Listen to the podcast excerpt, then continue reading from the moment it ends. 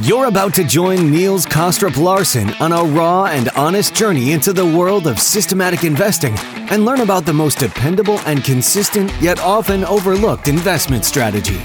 Welcome to the Systematic Investor Series.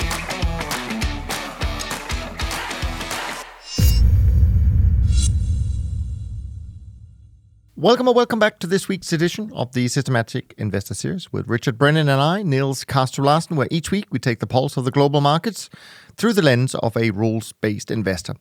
If you're new to the show, I hope that today's episode will trigger your curiosity enough to check out the back catalog and listen to the past episodes that you may have missed, like my conversation with Alan last week, where we went through many of the behavioral challenges investors face when they have to choose a manager for their portfolio.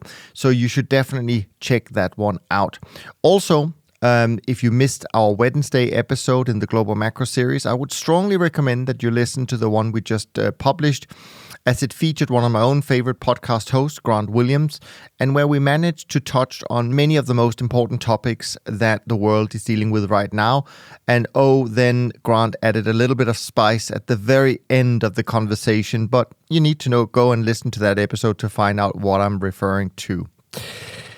Richard, it is fantastic to see you. How are you doing, my friend? Very good, Niels. I, I was saying to you last month how um, the rain had stopped, but it decided to open up again. So we've had another month of wet. And um, yeah, we, we're looking forward to a bit of sun if that ever comes. But also, we're sort of heading into winter. So uh, yeah, may, maybe we're not going to have this opportunity for the sort of the Queensland sun. So um, yeah, stay tuned. well, true. But you are the son of Queensland, I guess. Alrighty, okay. Uh, since uh, Rich and I uh, are recording a day early today, it's Friday, and it is Unemployment Friday report today in uh, the US. Um, but we're recording just before the numbers. Actually, the numbers will be released as we're recording. But if we miss something and the markets are completely different to what we're going to be talking about today, um, then you know why.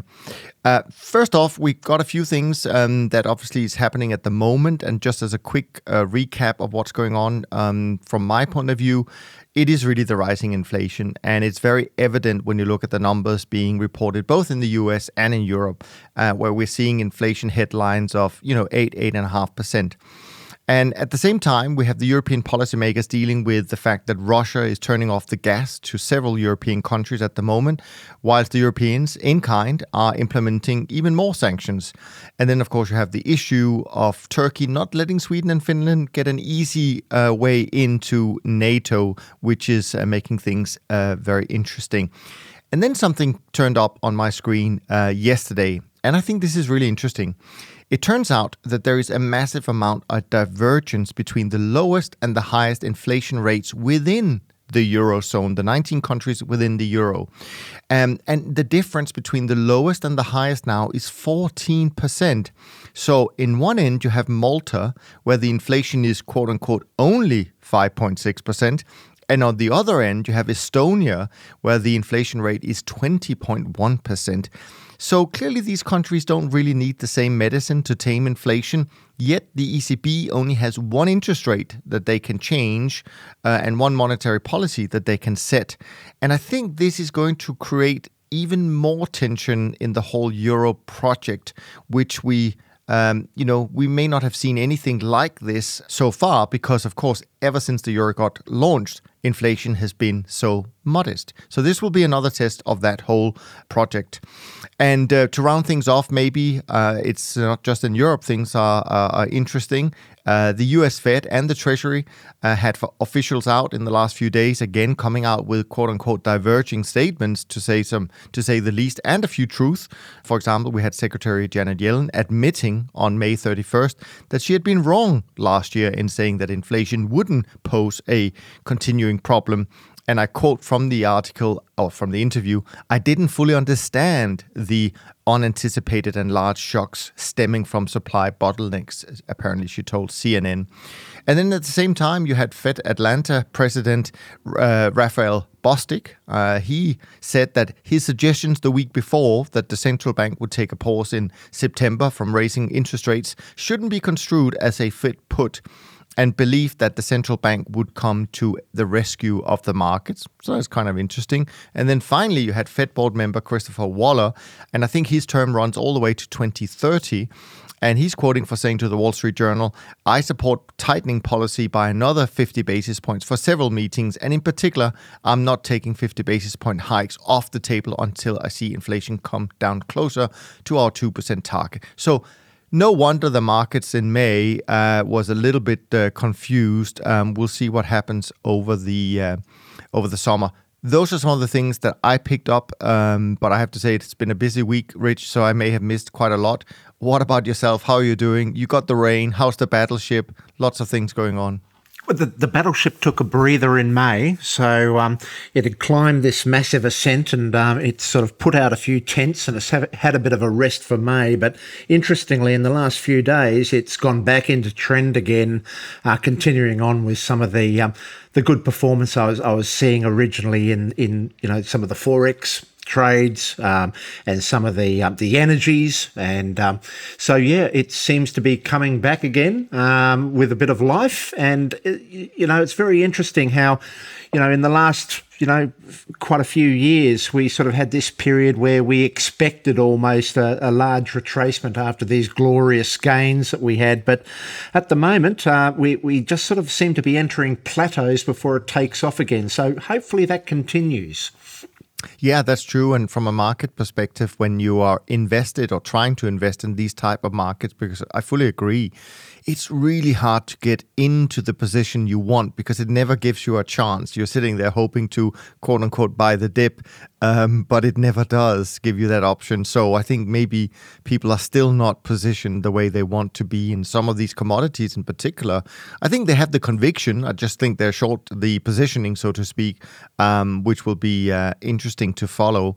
Um, since we just finished the month of May, maybe it is worth just uh, spending a little moment on that uh, from a trend following performance point of view, I completely agree with you. Performance eased off just a little bit in May, nothing too dramatic from the early numbers that we've seen.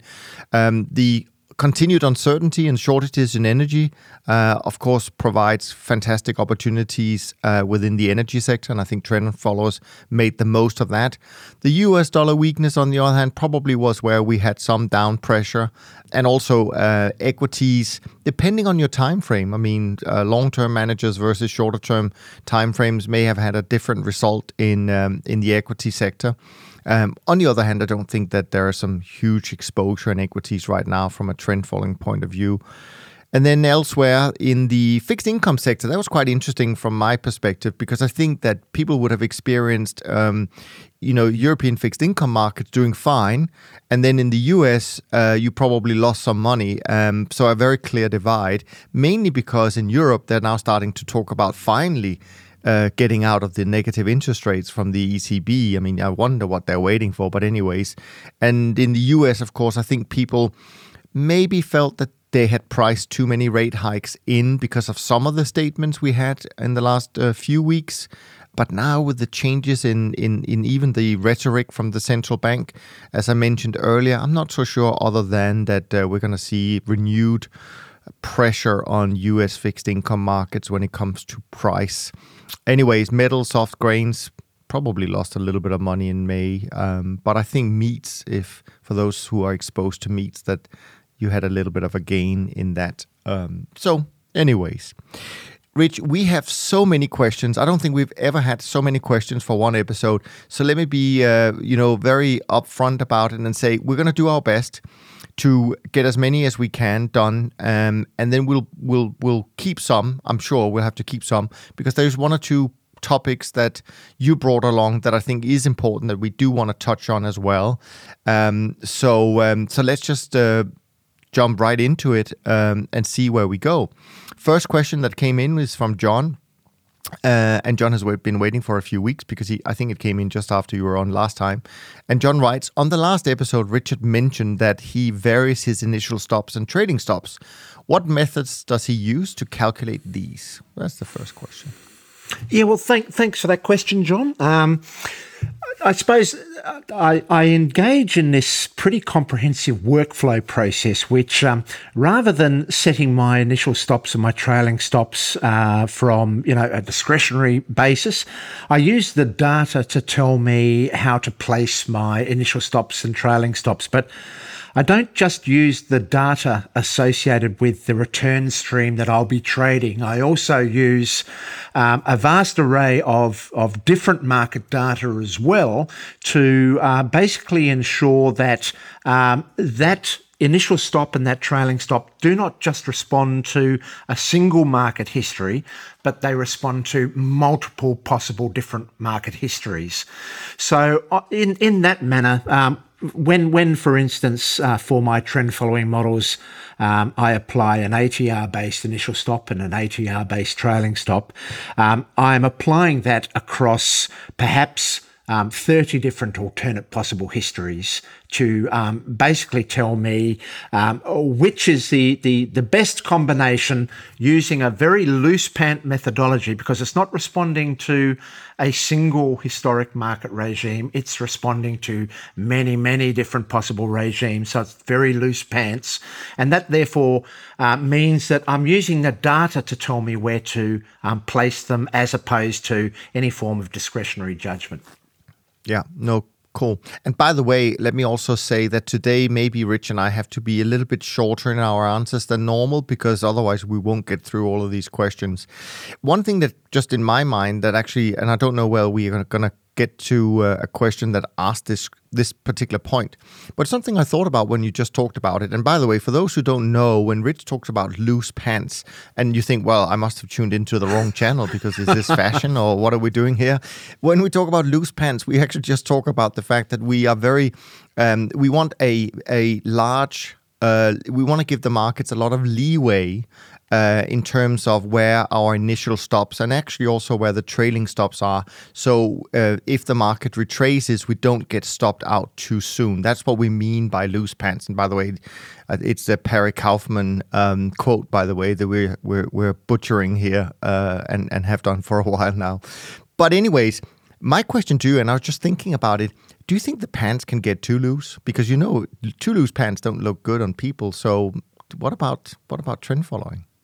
Perhaps they can. Um, that's a good question. Uh, you know, for instance, I would regard a, a trend following program that doesn't have a trailing stop, in other words, just uses their initial right. stop and has some form of profit target. I'd say those pants are a bit too loose for me. That's just personally for me. I like um, having a trailing stop that at least um, in relative terms hugs price so that. Um, yeah you know, um, we all often talk about the give backs, you know, when the, the trend turns. And, um, you know, I, when, when I've made uh, my windfall with some of these trends, I, I don't like giving too much back. So I do like having right. some sort of trailing mechanism that is, uh, whilst it's loose pants, it's not the loosest pants.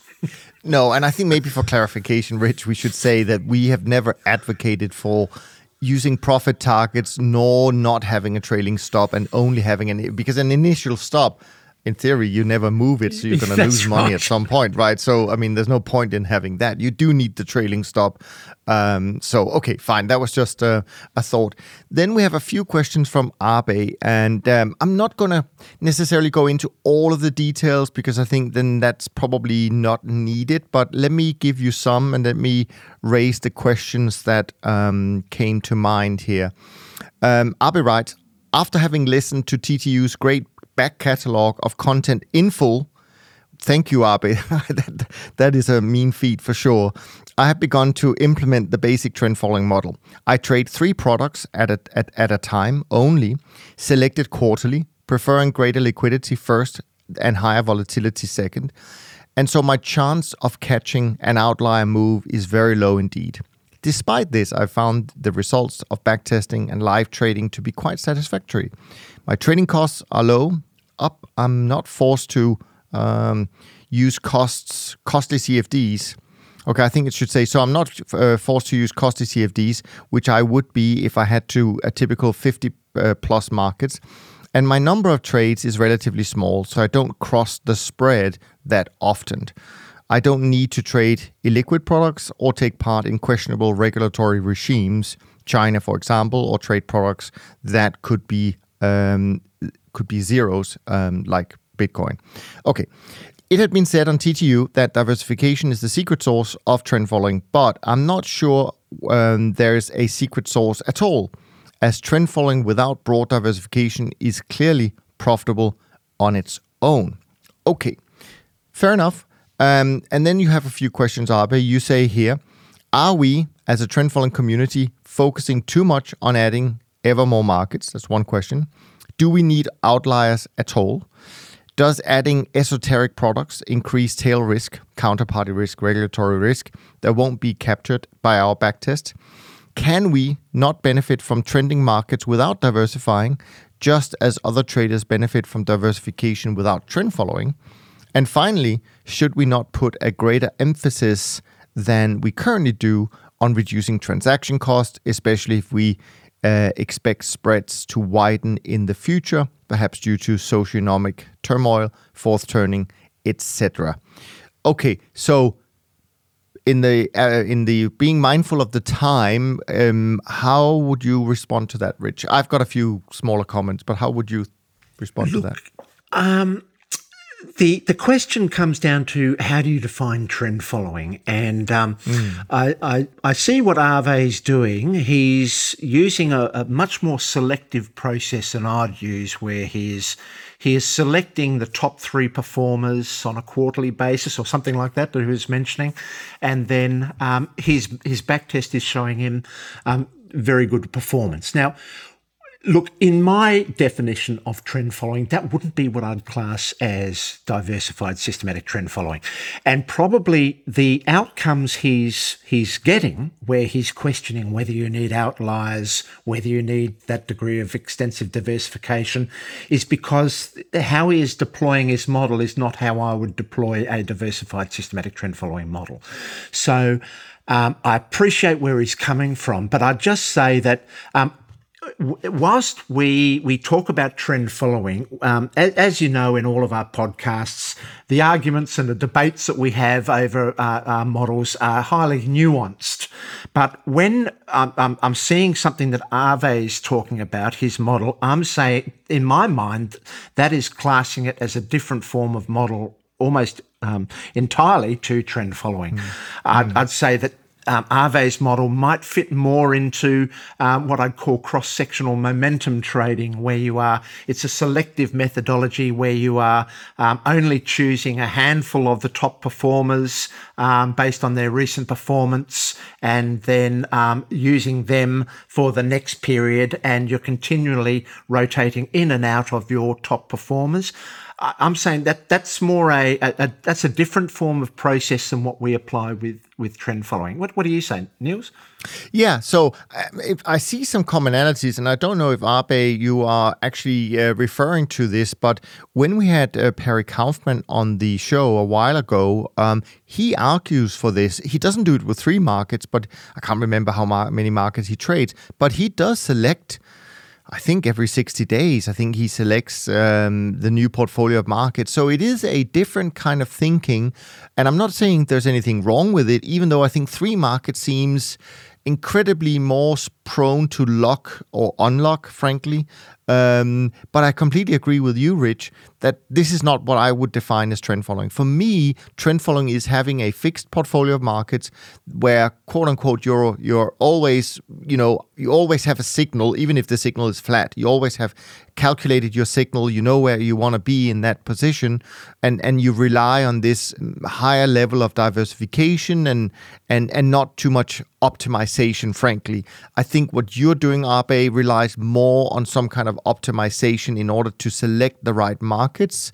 And of course, I don't know how you select your parameters, but you know, hey, if you can make this work, there's nothing wrong with that. And we certainly shouldn't try and trade the same uh, way everyone. I think what it would fall into, uh, it sounds like, is just systematic trading, which is frankly the name of the podcast series. So I'm not I'm not too fussed about it really. Um, and so so good on you if you found something that works and uh, and so on and so forth. I do agree with you. Uh, well, I don't know if it's if, it's uh, I, I, don't know what your position is on that.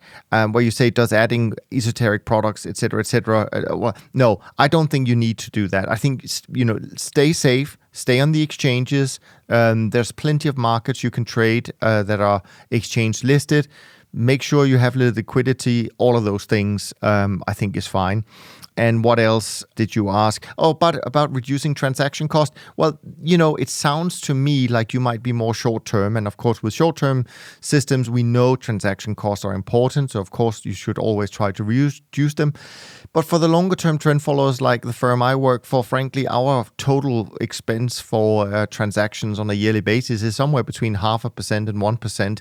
It really makes very little difference. Um, so we're not too fussed about that. I know some managers, some, I've certainly heard about firms who make a big fuss about um, transaction costs, but I think that's because they're short term and therefore transaction costs are very meaningful. But for long term trend followers, it's not a big hurdle that we have to jump over every year. All right. Um, and by the way, thanks for your kind words uh, at the end. I forgot to read those, but I'm sure people are fine with that. All right. We're going to jump to a question from Zach. Zach has, in fact, two questions. Uh, he writes in. Um, here are two questions for the next Systematic Investor episode. What techniques, thought processes, or process controls uh, are used by professional CTAs to ensure they follow their system rules during drawdowns? I recently rolled some positions, and now when I review my brokerage statement, positions that were showing significant open trade profits now have the potential to show large open trade losses if trends reverse back to my stop. This potential change to the P&L statement has me considering what is needed to maintain focus and execute as planned during difficult times. And secondly, you ask, uh, Zach, which computer programming language is standard in the CTA industry? I've been running my system via Microsoft Excel for the past two and a half years, and now I believe I have the mental fortitude to stick to a systematic trading system. I'm considering learning how to program. Um, this is with the goal of automating my data entry and signal generation, etc., etc. So um, I'll, I'll I'd love to hear your thoughts uh, on this, Rich. But maybe just to to uh, answer the first part of the question at least, you know. Uh, there's no technique other than discipline. I mean, if you are want to be a systematic uh, trend follower or systematic trader, you just have to follow the rules. Uh, I don't think there's any technique we apply other than the discipline to do it uh, and the commitment to our clients and to ourselves to do it. And I do think you bring up a good point, and that is, um, you know, how do you stick with it during drawdowns? And I, I do think that's a real challenge. And this is where investors need to be um, a, a, little bit alert. Um, and, and this is where I think managers with a long track record of several decades that have shown that they can stick to their system through the difficult times they should be applauded for that, even if it means they have some reasonably large drawdowns, but they've stuck to it and it usually comes back and, and they end up making new all time highs. Now, during COVID, uh, it has come forward for sure uh, publicly that several, even some of the big managers, did not stick fully to their system because they they changed the risk levels. They reduced, for the most part, they they stepped in and they reduced the leverage in their portfolios. Um, but that was a manual uh, discipline, or uh, sorry, a manual intervention. Now, at our firm at Dunn, we certainly didn't do that. We've always to just uh, the system, and it gives us what it gives us. But it is something to be aware of because things like that will never show up in a backtest. So once you start not following your system, um, your backtest results actually goes out of the water or other window a little bit. Now, then you ask about this thing about the open P&L, and then you roll your contracts, and then there's potential for. Don't look at it that way. You you need to just focus on where your entry was. Uh, so, what's the actual P&L from your original entry? and and that's how you're going to measure it. Don't don't look too much about what happens when you roll because you're right you realize some profits or losses and you open yourself up to to others. But in your excel spreadsheet just focus on the actual p&l from entry. Um, that's what i would do. And uh, and finally in terms of programming language i'm, I'm uh, interested in hearing your thoughts on that rich. I think a lot of uh, bigger firms use frameworks like MATLAB for sure. Python, of course, in terms of programming language. I know Rob um, Carver has done a lot of that. Uh, I'm pretty sure that's Python that he's uh, done, which is, I've heard that a lot. Uh, people using Python as well. So, but again, the, the programming language is probably not the most important part you need to worry about. But if you can find a, a framework or a package that you know well, and where you can make it work for you, I think that's probably more important, whether it's called Java or Python or something else, uh, C++. I'm not an expert, as you can clearly hear. Um, then just make it work. Um, the systems that people have programmed for me in the past has been done uh, with Java language in a SQL using an SQL database that's much I can tell. Mm, I don't really know much more than that. So, anyways, what about you, Rich? Maybe you need to uh, step in here a little bit. Yeah. So um, it, it was a good question, and um, look, one of the tricks that I do to um, it's really important to reduce your expectation about low drawdowns um, because um, as your sample size increases, your drawdowns build. It's sort of, um, um, I remember Bill Dreiss in your podcast, Neil, said that he operated for about 20 years with this relatively low drawdown. And it was only in, um, you know, his last decade of operation, he ever experienced 50% drawdowns. And this was a consequence of a, you know, a, a continuous extending sample size with an unwritten future, entering new regimes. Um, you've got to be prepared to handle um, big drawdowns. And uh, one of the tricks that I use to do that is that if I undertake a back test on a particular market over, say, a 30, 40 year history, um, I will inevitably find that uh, because it's a back test, um, it's going to have this beautiful drawdown and this beautiful um, compound annual growth rate. And in effect, I'm using in sample data um, in, in, I'm basically cherry picking. That's what I'm saying. My backtest is a cherry picked example which chooses naturally the lowest drawdown. So what I do is I then place that that trading model on um, a different um, data set that is unseen for about 30 to 40 years. That gives me a totally different profile. And that's the one I use to give me expectations about what sort of drawdown you could expect over future data that is not a exact replication of a history. Um, so, um, as we know, the future is unwritten. It's going to change. We're going to get variations to what's occurred in the past.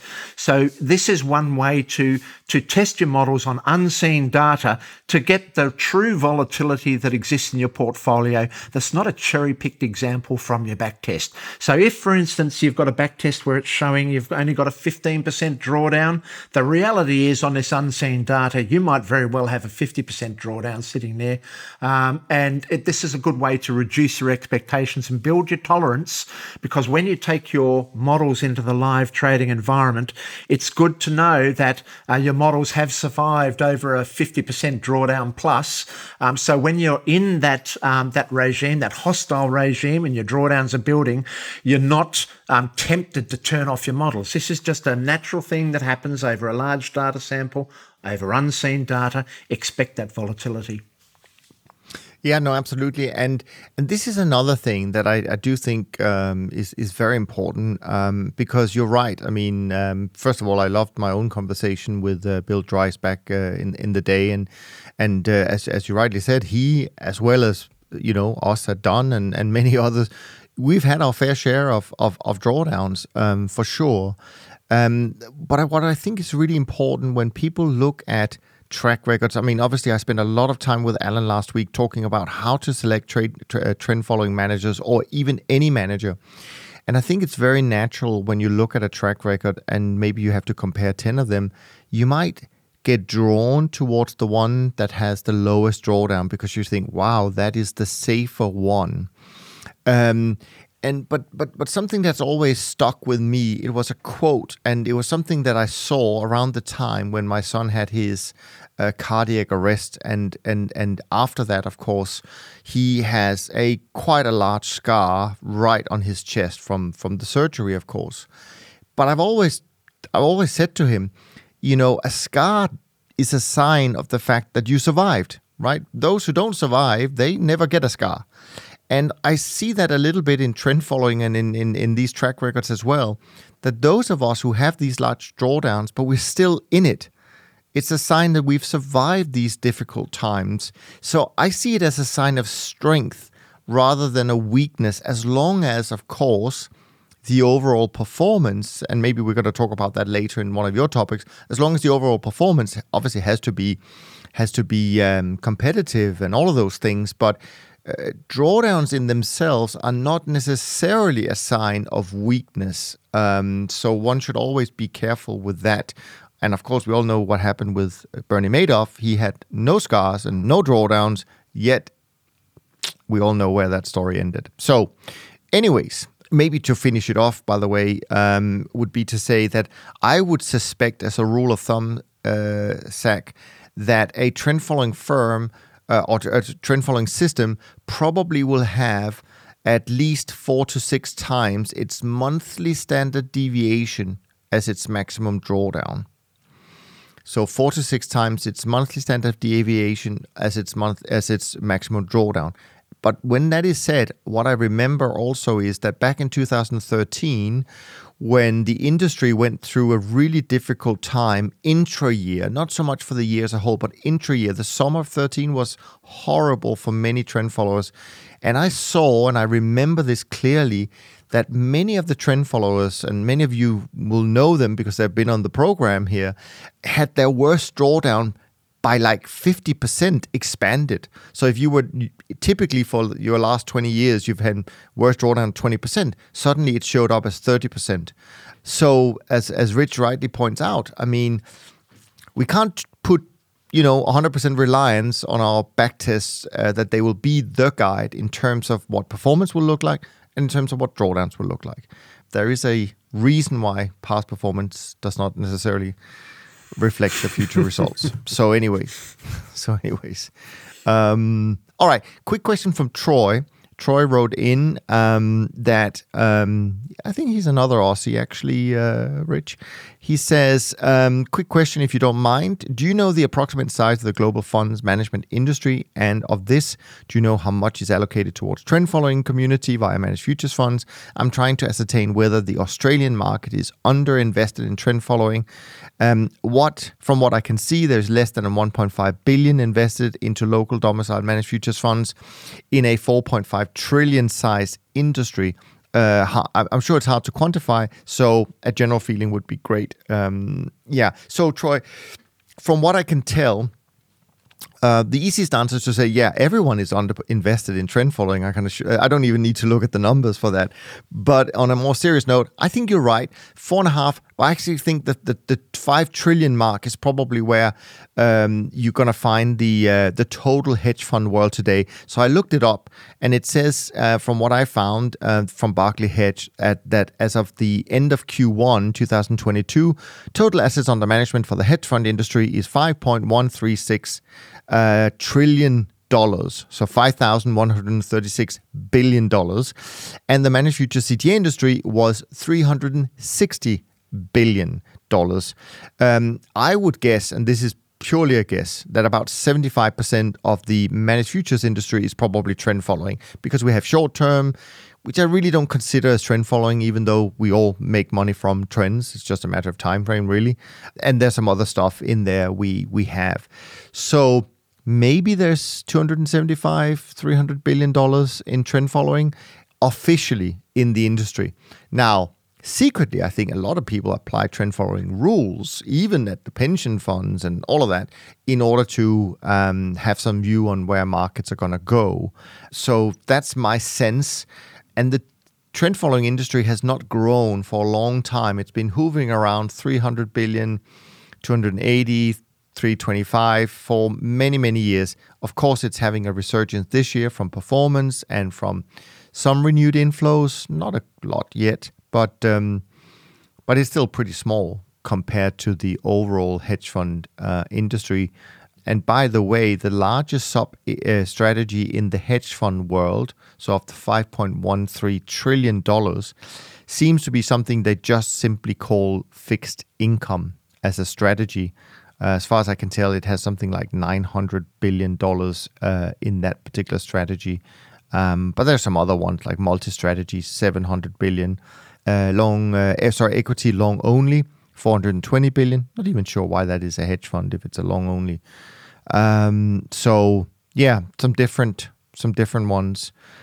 All right. Anything you want to add to that, or do you want to jump into? No, you, you, you've the got the, the figures there, Niels. The only thing I would say is that uh, in Australia, um, you know, I'd bump into quite a few people around Australia, um, but very few of them have heard of trend following, and they give me this bizarre look when I, I tell them what I'm involved with. So I, I would say in Australia, it's particularly underrepresented. So, you know, if Troy wants to do something about that, I think that would be fantastic if we could raise the the elevate or elevate the the name of trend following in the, the Australian financial markets. I think that would be a good thing. You know, when I started in this uh, business uh, a few years in, there was actually an Australian manager that um, that was pretty well known. It just happens that it's so long ago I can't remember the name, but I do remember it was started by two brothers, and one of them was called Angus. I'm pretty sure of that. Um, and um, but I think they sold or changed the name or something, and I think maybe they were more short term. Yeah, so you know, but there are plenty of other managers to choose from. So um, yeah, absolutely. All right, now we have a mammoth amount of questions from Adam, and uh, Adam is also an Australian. It's funny that happens when you get on the show, uh, Rich, that the whole Australia starts writing into us, but there we are. okay, so let me set the scene. And Adam, just to warn you, uh, we may not get through all of your questions, but then I'll keep them for either Jerry or for when Rich comes back. Um, but I did want to honor your your efforts for writing in. Um, so we're going to tackle uh, as many as we can, and we're going to jump to some uh, cool topics from uh, Rich. Okay, so my name is Adam, and I'm from Australia, Perth. I've been a long-time listener of your podcast series and eagerly await the release of each week's episode. While being a dedicated listener, this is my first question into the show. Thank you very much, Adam. Great to hear. Before getting to my questions and comments, I just want to thank you and your guests for providing this quality content. I'm truly grateful for all of the insights and knowledge being shared. And note, this is my number one educational resource when it comes to all things trend following. Certainly appreciate those comments, uh, Adam. Thank you so much. As some background, I've been passionate about trading for quite some time with Van Tharp's book, Trade Your Way to Financial Freedom, making an impression on me back when it was first released. Ever since, I have been drawn to the concept of R, multiples, and systematic trading ideas. However, I never really understood how to put it all together into a strategy. It wasn't until I started listening to your podcast on a regular basis uh, a couple of years ago that I felt it finally started to all fall into place. Great to hear. My question as follows, maybe best suited to Richard or Jerry. Um, and happy for these to be spread over various weeks. Okay, so you already anticipated this. Uh, uh, great stuff. Okay, you previously mentioned that it may be beneficial for smaller accounts who cannot leverage the diversification benefits of the strategy to allocate their funds to a professional manager.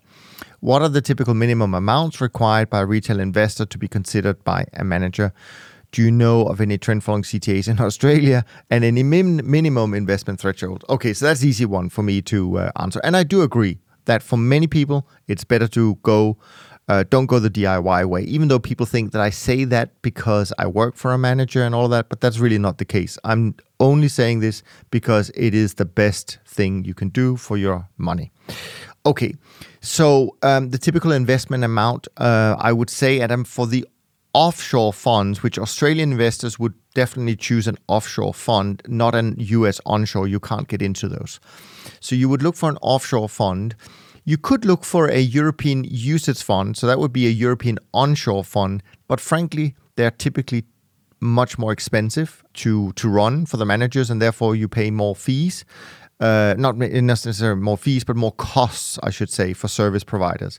So uh, even though we offer you know both uh, at our shop, I would say offshore fund vehicles are typically uh, cheaper, and it gives you uh, also in some cases more bang for the buck. They're more capital efficient because within the UCITS structures you have some limitations in terms of the leverage you're allowed to use. So the typical uh, minimum investment for an offshore fund is 100,000 US dollars, which is for the most part, as far as I'm aware, uh, it is just dictated by the um, domicile of the fund. So the regulatory regime uh, in that jurisdiction, whether it's Cayman or Bermuda or whatever it is, uh, will usually say it's $100,000. And they do that to make sure that people um, have to have a little bit of capital, so to speak, and therefore they assume that that means that they uh, are sort of high net worth individuals rather than retail uh, investors, um, and that's why they impose uh, these restrictions. Um, then you asked about any Australian um, uh, CTAs, and I'm frankly I don't I don't recall anyone in terms of trend following CTAs, and there are plenty of European and US managers to choose from. So I would just pick go and find what you consider the best ones if you want to go down that route. Okay, so let's move on. There is a lot of talk about testing various ideas and backtesting, etc., on the show. I have many ideas in which I would like to test, some tested at a high level, some not. However, given my other time constraints, I don't have the necessary time in order to fully test and progress to the next stages. Do you know of any services available in which someone can request coding, testing, and supply a summary of the backtest results for a fee on an ad hoc basis, i.e., for the testing of specific ideas, parameters, a, a basket of futures? Well, maybe I'm speaking to one of those today. I don't know. Um, but I also know that people like Rob Carver is very generous with sharing his code, as far as I'm aware. Uh, I think he make his his code public. If you're into that kind of thing, of course, you should always be cautious about just taking other people's ideas and codes, um, because if you don't fully understand them this, yourself, you don't know how to react to to uh, the performance once it gets uh, difficult. Um, but uh, Rich, do you know of any such service where you can have your ideas tested? Look, um, I would advise he, he looks at some of these forums, um, these trading forums. For instance, um, the forum I used to inhabit was a forum called um, Forex Factory, which specialised in CFDs and Forex traders. And uh, you you could find on that forum um, people with coding experience who you could basically give your ideas to, and then they'd code it up and run the test for you and uh, give you an analysis of that. Um, but look, I'm not familiar in the future space uh, where you could do that. So, um, but I'm assuming it would be available, and um, you know, it might be as simple as um, some of these. Um, um, uh, what are they called? They're, they're those work providers where you basically um, detail what you're after, and uh, then they'll come back and um, you know see if there's a consultant out there that can give that opportunity. There's a few in Australia like that, but particularly in the coding world, you'd want to find those people that were proficient in coding uh, in the futures, and um, and I'm sure it's possible. I just don't know of anything off the top of my head that I could refer him to. Uh, let me speak from some personal uh, experience uh, here, Adam. Uh, first of all, I would say I'd be incredibly cautious about um, finding anyone in a forum to do anything for you. Uh, secondly, I would say, you know, imagine you had found some really good idea, uh, giving it to a complete stranger in any event, and hoping that he's not going to use it for other purposes is also, I think, a little bit of a too too trusting relationship, perhaps. Um, since I'm not a coder myself or anything like that, I've always had to rely on people to do it. And I was lucky because I could find someone that I had actually worked with uh, who does uh, all of this and, and knows the CTA specific trading uh, strategy world when you program because it is not so easy. First of all, it is not easy to build a proper backtesting in environment yourself. That is really complicated. I have spent years uh, working uh, on these type of, of things and so they're not easy at all. Um, therefore for that you're probably better off maybe buying a package that just for the for just for to do it run the numbers. Um, and uh, and those you can certainly find and and again I don't want to endorse it because I don't know it well enough but I have heard about people things like Trading Blox and TradeStation and stuff like that as something people go to.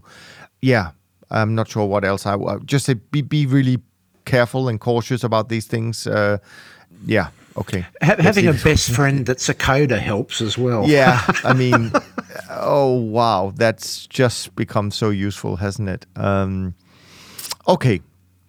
Then you go on and talk about. Um, okay, what is the relationship between the percentage risk per trade, i.e., half a percent per trade, and the number of markets included within the strategy's investable universe?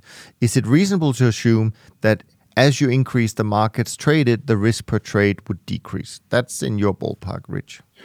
Yeah, so um, when when I'm um, using the risk per trade, I'm always equating it to my closed equity balance. So a percentage of risk in relation to my closed equity balance. Some people use the open equity balance, but um, so um, as you build up the number of markets, um, you you find that you can get a lot of um, exposure in leveraged instruments, and you can get uh, a, lot of different um, markets and systems deployed uh, with small trade risk percentages. But you do find that the what you call a portfolio heat of the portfolio does increase. So Niels um, uh, and I um, we we use a measure um, that, that continuously assesses the level of portfolio heat at any particular point in time that exists in our portfolio. So that is effectively the, the risk if everything moved to their stop um, in an instant. Um, that basically expresses a theoretical maximum adverse risk that the portfolio could could have, but recognizing that a lot of the positions in your portfolio might be hedged against each other. So, whilst that's a worst case scenario, you wouldn't expect that that heat to ever be translated um, as real risk. But it is something to keep in mind that as you slowly build um, the number of systems and markets in your portfolio with your trade risk percent allocation, uh, you you the portfolio is like a risk sponge that just absorbs more and more risk. So you've got to be careful that you're choosing uncorrelated um, uh, return streams as you're building your portfolio and you don't get overexposed to any single, um, you know, positively correlated environment. Um, and um, yeah, it there is a sweet spot, and you do need to keep control of your portfolio heat. Yeah, absolutely. You go on, and that's linked to this question. You say, following on from this, if one was say to say risk one percent per trade and include say seventy markets, it seems reasonable to assume that the hypothetical max loss of 70% could be possible if each market triggered a buy signal and eventually got stopped out. When backtesting, would you also consider the highest number of simultaneous trades? Some detailed discussion on, on the topic of risk management and position sizing would be most appreciated. Yeah, well, what I would just say here, sort of briefly, is that as Rich already said, I mean, you can't just say I'm going to take 70 markets and, and risk 1% because you, as you allude to, it's just too much potential risk. But what I can share with you is when I look at my own trend following model that we uh, Rich and I publish the results every month on the uh, on the website. Um, when I look at that, if I, I I this open you know risk to stop what is if everything gets stopped out today and that includes of course the initial stops but also the trailing stops and and so on and so forth. And that tends to be somewhere between 10 and 20% all the time. Sometimes it's lower sometimes it's a little bit more than that. But that is what you would expect. You don't want something that suddenly says like 45% uh, if everything gets stopped out because you don't know. I mean, it could happen, and you could get slippage on top of that. So keep it conservative. It's not a sprint; it's a marathon, and you have plenty of time um, ahead of you. I have a feeling you're younger than both Rich and I, so so you have plenty of time. Um, and uh, don't. The most important thing in trend following is to be able to fight another day. So the the worst thing that can happen is that you you know lose too much uh, that it takes you too long to make back to your your, your uh, last all time high, in in my opinion. Yeah, look, just something I'd, I'd like to add there, Niels, is that the intention of diversification is effectively, at least in my opinion, is to reduce your trade risk to as low as you can go to basically achieve the, the lowest risk exposure per return stream in your portfolio. So, whilst a lot of people talk about um, 50 basis points or 0.5% or 1%, really they're just guidelines. But I'd be aiming to reduce it to as low as you go because the more you reduce your trade risk percentage or your allocation towards a single return stream, the more you can diversify your portfolio and achieve um, these, these, these significant benefits of diversification. So, in, in, in, in my opinion, it always go for the lowest you possibly can within your broker limitations. Um, and and also as you're sort of um, immersing yourself into this trading game, always make sure you start with the lowest level before you even consider lifting your leverage, um, because it's it's ideal to um, go as low as you go and go as wide as you go with your diversification before you even start considering raising your trade risk percentage across the board. Yeah.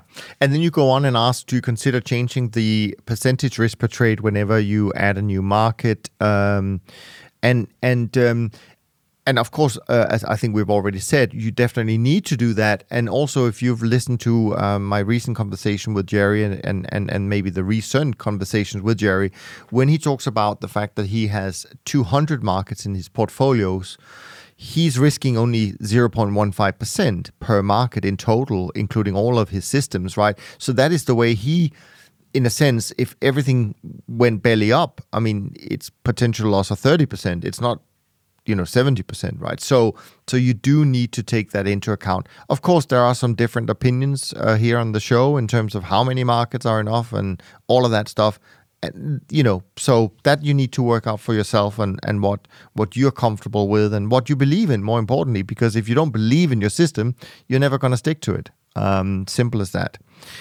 Then you go on to say a common theme has been around keeping it simple uh, one entry, one stop, and one stop loss. What, if any, bells and whistles do you consider reasonable in addition to simple trend following approach?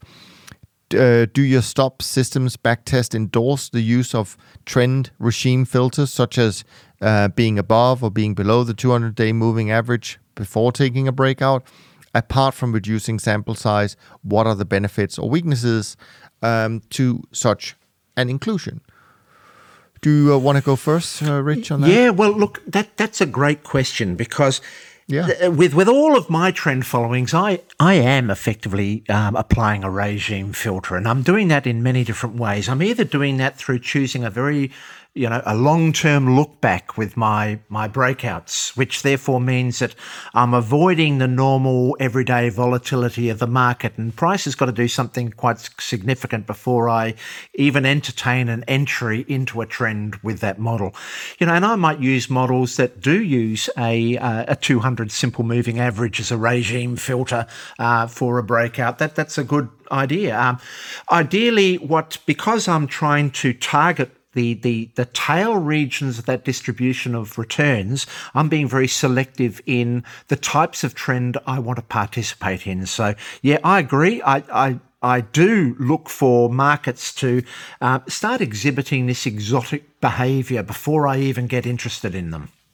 Yeah, no, I, I, I well, you're definitely going to meet some people on the podcast who are going to say, no, no, no, no, no. You just need the raw one entry, one exit, one stop. And, you know, in the long run, that's perfectly fine. There's nothing wrong with that. And actually, you could argue that in the last couple of years, those are the systems that probably performed the best because they react so quickly. And when trends start and they just continue, real, real follow through, that's exactly what you want. However, there's going to be periods where that doesn't happen. And in those periods, uh, Rich is absolutely right that having some kind of filtering could be a good idea. And I'm, you know, from memory, that's also how we built some of the uh, models inside the uh, TTU trend following model. There are some, you could say, filtering um, in there, or at least there are some hurdles that needs to be met before the signals, you know, are, are, are fully implemented and so on and so forth. But just be careful with it because what is tempting is often to add so many filters that you have very few losing trades and your drawdowns are small and everything looks great. And that's when you know that you've over optimized, right? So maybe you could say, as a rule, having one filter is not too bad, but don't overdo it. Stick with, be as close to classic simple trend following as possible. But we're all a little bit different. So, of course, very few managers only use one stop, one entry, and, and, and one exit for sure. But it's still pretty robust. So, um, don't discount the simplicity, I would say. All right. Um, question number seven from uh, Adam. Uh, Tom Basso, uh, trend following legend, previously comment, uh, completed some research suggesting that the most important aspect of a system is the stop loss methodology and position sizing slash risk management. This has was shown through a random entry system. What are the common types of stop losses employed by your systems, and what are the benefits and weaknesses of each? Also, have you or your guest considered a back tested time based stop? Um, uh, say if a trade is not profitable after X days, then exit. This could be potentially this could potentially reduce the quantum of losing trades, however, allowing another chance for an entry uh, on a re-breakout. Um, and then finally, it appears that uh, though the ATR trailing stop appears to be the tool of choice, um, is there any reason for that? So, what are your thoughts on this? Yeah, well, uh, it's a great question. Um, so, um, there are lots of different types of trailing mechanism. Effectively, what we're saying is for our trend following models, we don't define a profit target, but we do use a, a trailing mechanism uh, that basically slowly follows price as it goes in a favourable direction. But, um, you know, something such as um, a, a Donchian breakout technique using a Donchian channel, you know, the, the um, if you're in a, a, long trend, that lower Donchian tra- channel over the course of time ratchets up behind price. And that can be an effective trailing stop mechanism. Uh, but that's actually an indicator itself that's doing that. Others might be, um, you, you, know, um, I was just thinking of if you. It could be a moving average. Could, yeah, it could, could be, be, a chandelier exit. Sure. And it could also be that if you're in a long trade, um, you calculate a certain distance from the most recent high. So you don't want to give back too much. Now, I know some of these things will not be popular with some of the co hosts here on the podcast because it's not as classic trend as, as it could be and that's fine. So you need to find again something that you believe in, and that's something that sort of matches what you expect from your test, and of course be open to the fact that it's not going to work out exactly as your back test uh, would say. In terms of the um, profitable days and, and then time based exits, for longer term trend following systems, I don't know if that's a good idea, frankly, because we're back to the loose pants. Uh, we actually don't care what the trend looks like. We don't have an ambition that when we get a signal that the signal just takes off. I mean, it would be wonderful, but it never works out that way. So even if it's you know just trading sideways for a month and then suddenly it shoots off, and a good example of that would be some of the recent commodity moves. Um, we got into oil and other commodities way before the big breakouts really happened, and they were just chugging along, not doing much, but we were long and we were ready. Um, so if you had some kind of time-based system that took you out because nothing happened in the first month, I think it would be a shame in short-term yeah, those time-based, those time-based uh, ones, uh, they're effective for momentum models, but not necessarily for trend-following models. So, right, uh, yeah, you know, I remember Cesar Alvarez did a big research study on uh, using time-based exits for his momentum models, and they were successful. However, for our yeah. trend-following with this loose pants, um, they don't really work very well at all, as far as my research goes. No, fair enough. We got two more questions. Let's see if we can Oh, just one thing. Uh, he, we'll um, yeah, I think it was Adam mentioned about ATR. Why is ATR uh, oh, a yeah. favourable me- mechanism? Well, for me, ATR is it, it, it, does so many things. It's not just a, a means for um, uh, defining a trailing stop or an initial stop. It's also a means to normalise your markets. In other words, normalize your system to different markets. So different markets um, have different price structures, such as cryptocurrencies, such as commodities, such as Forex. But using an ATR uh, allows you to normalize all of that so your models can be applied for any of those different markets. So using the same model for different markets. Great point. So, uh, we're almost at the end with Adam's questions here. Um, number eight, what is the typical relationship between the look back period adopted and the distance to the uh, stop loss? Um, it must be maybe the initial stop loss. Uh, is it commonly mentioned that longer term models are more robust, in which I assume reference is made to the entry look back period? Does a longer term look back need to be matched by a longer look back for wider uh, stops? Uh, so uh, that that's a very good question because I'm I'm pretty pretty pedantic on this point. So I might use long lookbacks, which is a way to define when I enter a trade.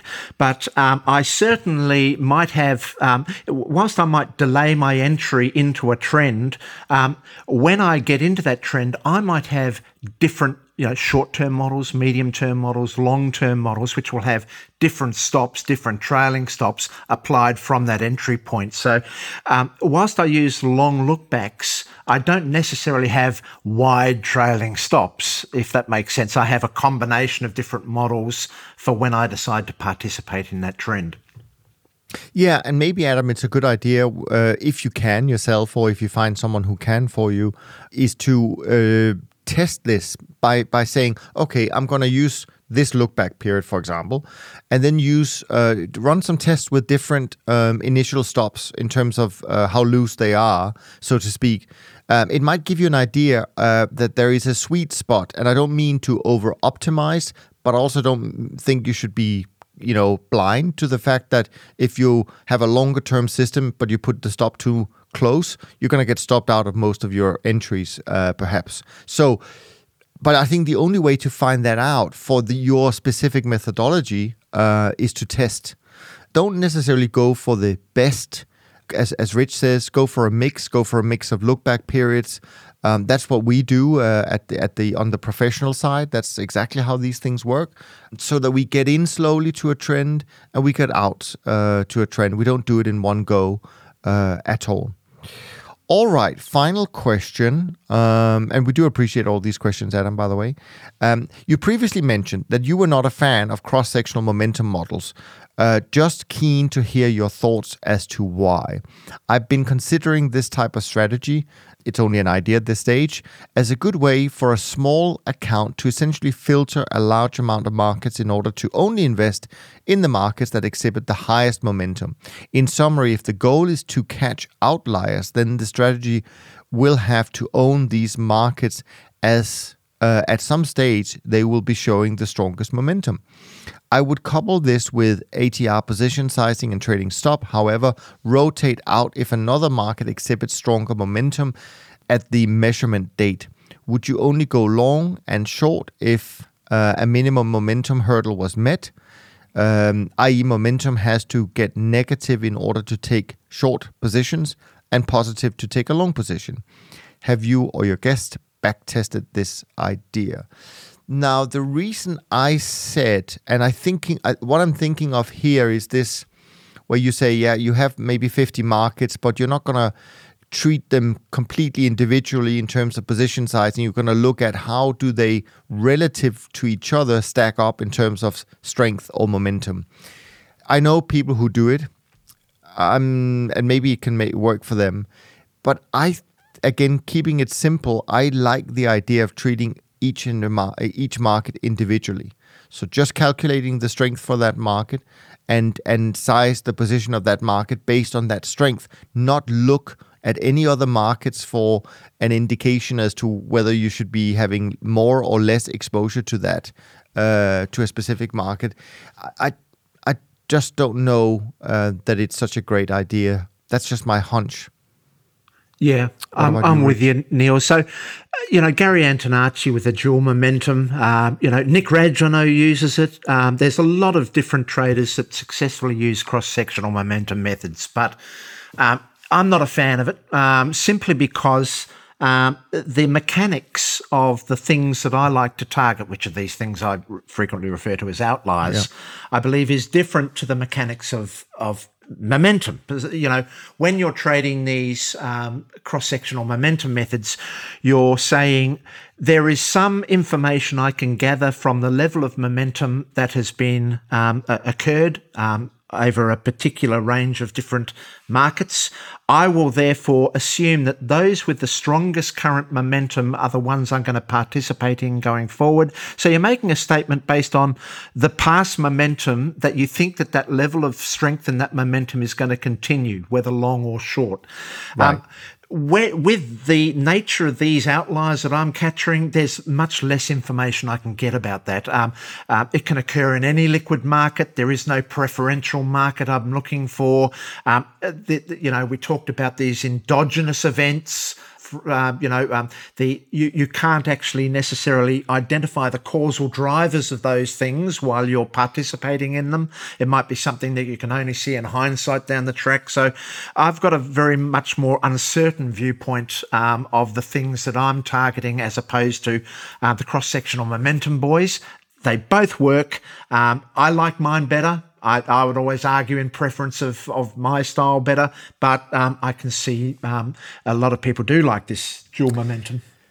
Yeah, I, I mean, maybe they work at different times, so to speak, uh, potentially. But on the other hand, I still get the feeling that you end up buying kind of past winners because you can only buy them when they're when it's clear that they have a high momentum. So you miss out on the period where they got to have a strong momentum. And that's what I fear that you're actually leaving a lot of money on the table by doing so. Of course, you could potentially also leave some losses on the ta- you know on the table and that helps you but I still think you should just keep it simple especially if you're starting out if you're starting out don't overcomplicate and you know etc etc Anyways, Adam, thank you for all your questions. Thanks for all your kind words.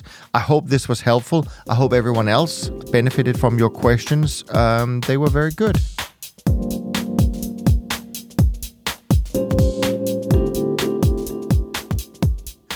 All right, Rich, we uh, have been going for one hour and seven minutes already, um, but we have at least one important topic that we wanted to talk about. Um, so I'm going to basically let you take over. Well, thanks, Neil. I think that the topic I wanted to discuss today is something that you and I are involved with with our monthly reports. So, um, in our monthly reports, we put together this index called the Top Traders Unplugged Trend Following Index.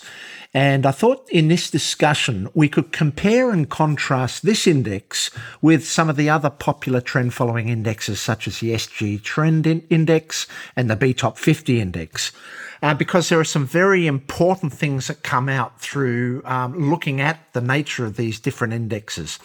So when we look at um, the, the, the common indexes that are used by um, a lot of the fund managers, um, the uh, Societe Generale Trend Index or the SG Trend Index is a very popular index, as is the B Top 50. So the Societe Generale Trend Index um, it's uh, it's effectively looking at the largest trend following CTAs. Um, so um, that that uh, trade in the managed futures space. So uh, their criteria to be included in their index is that they must be um, trading primarily futures. Uh, they must be broadly diversified. They um, they must be recognised as a, a, trend follower by Societe Generale. Um, they must exhibit significant correlation to trend following peers, so that therefore classifies them as a distinct grouping. And uh, they must be open to new investment and they must report returns on a daily basis. Now, the way they construct the SG trend, it's an equally weighted index that is rebalanced annually. And it's also reconstituted annually if there are any changes in who are the, the, the top 10 largest CTAs. So they're looking at the largest 10 managers with assets under management who meet all of those criteria. And so that's really an index that looks at the big boys in our space. Um, B Top 50 is another index that also looks at the big boys in our space. Even though it's called the B Top 50, there's actually in the 2022, there's actually only 20 in the index. So that's interesting, isn't it? That uh, they're using B Top 50. You'd expect them to have the 50 largest trend followers in there, but um, they're only represented by 20 currently as at 2022. But for the B Top 50, once again, um, they're they're looking at the largest investable trading advisor programs um, measured by assets under management. Um, there's a, a, very similar criteria to the SG trend, um, but they um, the program's advisor must have at least three years of operating history. They must have at least two years of trading activity. Um, so uh, and the BTOP uh, 50s portfolio is equally weighted at the beginning of each calendar year. And um, as I said, they're, uh, currently they're in the, the BTOP 50. There's only 20 constituents currently in that index. So both SG Trend and B Top 50, they're looking at the largest trend followers and they're looking at a specified number of the largest trend followers. So then we come to your and my TTU trend following index. Well, let me, let me let me just interrupt you there. Did you say the B Top 50 would also be looking at the largest trend followers? Because I don't see that in the sense that some of the constituents in the BTOP 50 index are not trend followers in my mind. Um, and also, um, some of them are very specific. I mean, there's one of them that is just trading nat gas. I mean, so I yes. would say that here the constituents are more representative of the industry, the managed futures industry as a whole, less so trend followers. Yep, uh, exactly. Specifically, good, even though they're point. yeah. Yep. Okay. Yep. Okay. All right. Good. So now, in recognition of the fact that these very popular indexes uh, basically are, are, looking at the big boys, uh, not necessarily trend following, as you say, Niels, uh, we decided, well, let's create an index ourselves of trend followers and let's not look at size as a criteria for inclusion. Let's look at track record. So, we created um, this, this index, um, which is reported in our monthly reports that we put on the blog post. And the method of construction, therefore, is not using AUM as a criteria, it's using at least a 15 year track record. So, therefore, this gives the opportunity for trend following programs that are smaller, that um, have had a very long term track record of being represented in the index. And um, so, to be included in the TTU tre- trend following index, they must be geographically diversified across a broad array of asset classes. Um, they must be fully systematic in nature. So, we're including the need for a systematic um, um, operation. Um, it also possess at least a 15 year unbroken track record. They must adopt trend following techniques as the dominant investment strategy. They must be currently investable programs, so therefore currently active, and um, they must report on at least a monthly basis. So we are drawing this information from the NilssonHedge database, um, who captures this information. So, of course, one of the criteria for inclusion, they must be reported by NilssonHedge. Uh, and our index um, is equally weighted like the other indexes, but we rebalance on a monthly basis and we reconstitute monthly as well. So um, we're looking at an inception date as well, like the others, from the 1st of January 2000. And as at the 30th of April 2022, the TTU Trend Following Index had 60 programs in it, unlike the SG Trend, which has got 10, and the BTOP 50 that's currently got 20 and not necessarily trend following. So the, the exciting thing to me is that this um, TTU trend following index is not just an index, it's actually uh, an allocation method. So, for instance, theoretically, if we had an infinite amount of funds, provided we used track record, a 15 year validated track record, as our basis for um, selecting all of our funds, we would be selecting all funds that meet that criteria, at least a 15 year track record. So we're not applying any form of selection bias in the index itself, apart from it must have this validated track record. And what we find, which is exciting to me at least, is that when you compare and contrast the three different indexes, we find that the TTU trend following index clearly outshines both the BTOP 50 and ESG trend, both in terms of its compound annual growth rate and in terms of its um, drawdown. And you and I, Niels, um, in, in our monthly report, um, we we offer a solution for those people with limited capital, um, which we call a serenity allocation, which is our way when dealing with um, uh, you know traders with a limited amount of capital. How can they get exposure to a diversified group of trend followers? Well, by using the serenity ratio, that allows us to work within that limited capital constraint. But the TTU trend following index is theoretically, if you had unlimited capital, what would you want to invest in? Would you select any of those individual programs within um, that um, that listing? Well, it turns out that if you invest uh, equally weighted into the entire index itself, it produces um, the optimal risk weighted returns of any possible selection within that index itself. So it's it's a it really demonstrates to me, Niels, the, the power of diversification because what we're saying is that if we invested theoretically into 60 of these programs that demonstrated this long-term track record, the first thing is is saying to me, the validated track record is the best form of risk metric we have available. You know, a lot of people use Sharpe, a lot of people use Sortino, a lot of people use MAR, a lot of people use Serenity Ratio, but but the real ultimate form of measure of robustness is the track record itself. It speaks loudly in terms of this trend following index. The second thing is that if I invest in all of these trend following fund managers without getting into any form of selection bias, I get a fantastic result by virtue of the diversification benefits achieved through um, exposure to 60 of these trend following programs. And each of these programs themselves is highly diversified. So, what this is saying is when we sort of almost apply infinite levels of diversification through applying the index, we get an even better result than selecting any of the individuals within it. And the other thing is that each of these different programs have their own inherent different systematic methodologies, different systems. So therefore, we're also getting massive diversification of systems by investing in the entire index. Now, I, I, often look at this this trend following index, and I know a lot of people say, "Oh, it's just an index," but it's much more than that. It it, it loudly speaks to all of the things we've discussed over this this podcast over so many years the powers of diversification, the powers of trend following. And another thing is, I, I noticed that the index itself, the TTU trend following index, its drawdown since the year 2000 to current day is only 18%, and its compound annual growth rate is about 8.57%.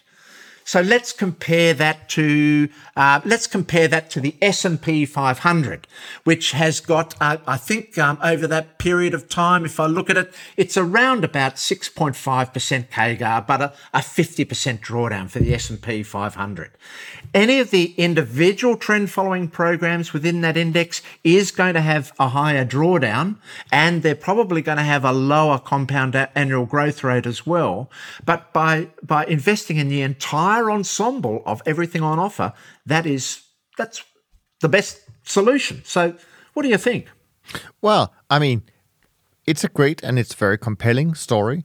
Uh, of course, for some, um, putting hundred thousand dollars in sixty managers is not impossible, right? Six million dollars, but maybe there's an institution out there thinking, "Wow, that's pretty good. Maybe I should contact uh, Niels and Rich and and uh, and actually build the TTU trend following index." And and so, if you are sitting out there and with that in mind, you should contact uh, me or Rich for sure.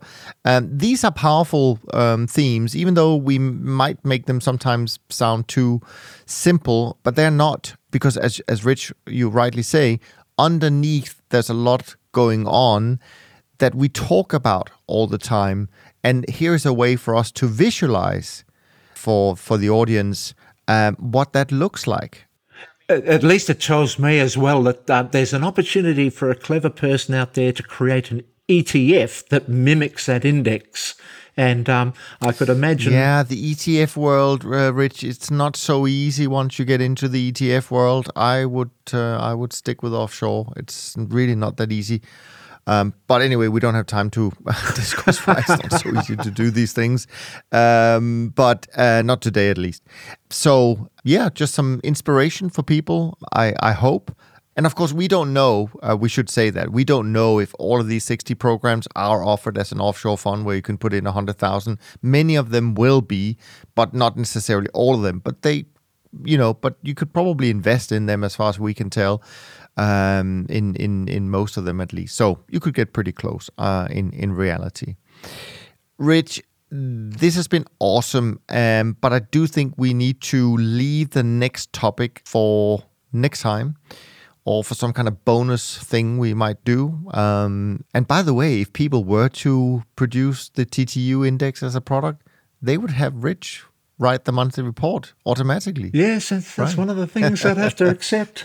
that's a little added benefit because that's exactly what we do. Uh, when we publish it each month. Anyways, um, we talked a little bit about May numbers, um, or we talked about May in general, and, and we talked about the numbers being a little bit soft. But maybe now that we've talked about the constituents of these two in of some of these indices, people will better understand why they're different. So, for example, the B Top 50 index was up 48 basis points in uh, May.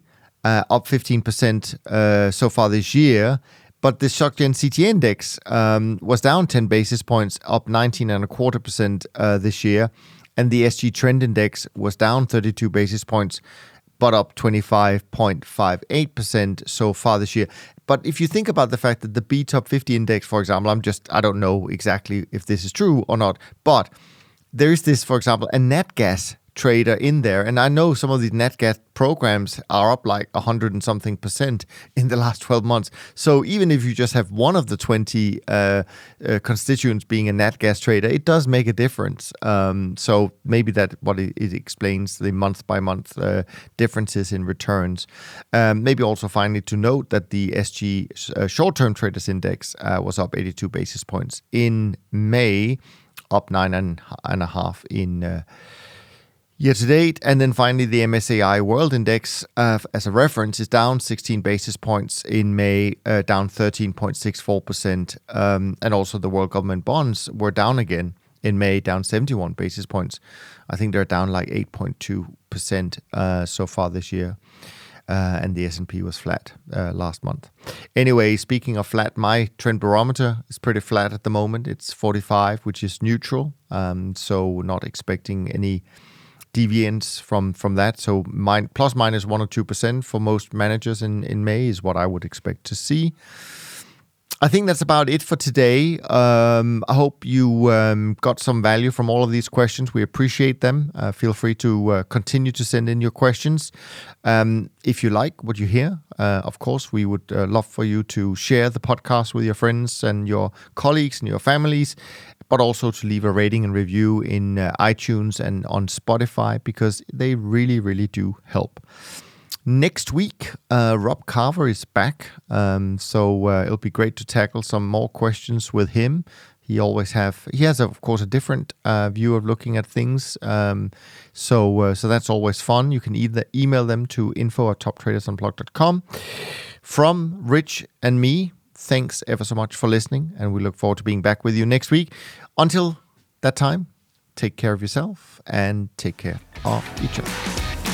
Thanks for listening to the Systematic Investor podcast series. If you enjoy this series, go on over to iTunes and leave an honest rating and review. And be sure to listen to all the other episodes from Top Traders Unplugged. If you have questions about systematic investing, send us an email with the word question in the subject line to info at toptradersunplugged.com and we'll try to get it on the show. And remember, all the discussion that we have about investment performance is about the past, and past performance does not guarantee or even infer anything about future performance. Also, understand that there's a significant risk of financial loss with all investment strategies, and you need to request and understand the specific risks from the investment manager about their products before you make investment decisions. Thanks for spending some of your valuable time with us, and we'll see you on the next episode of The Systematic Investor.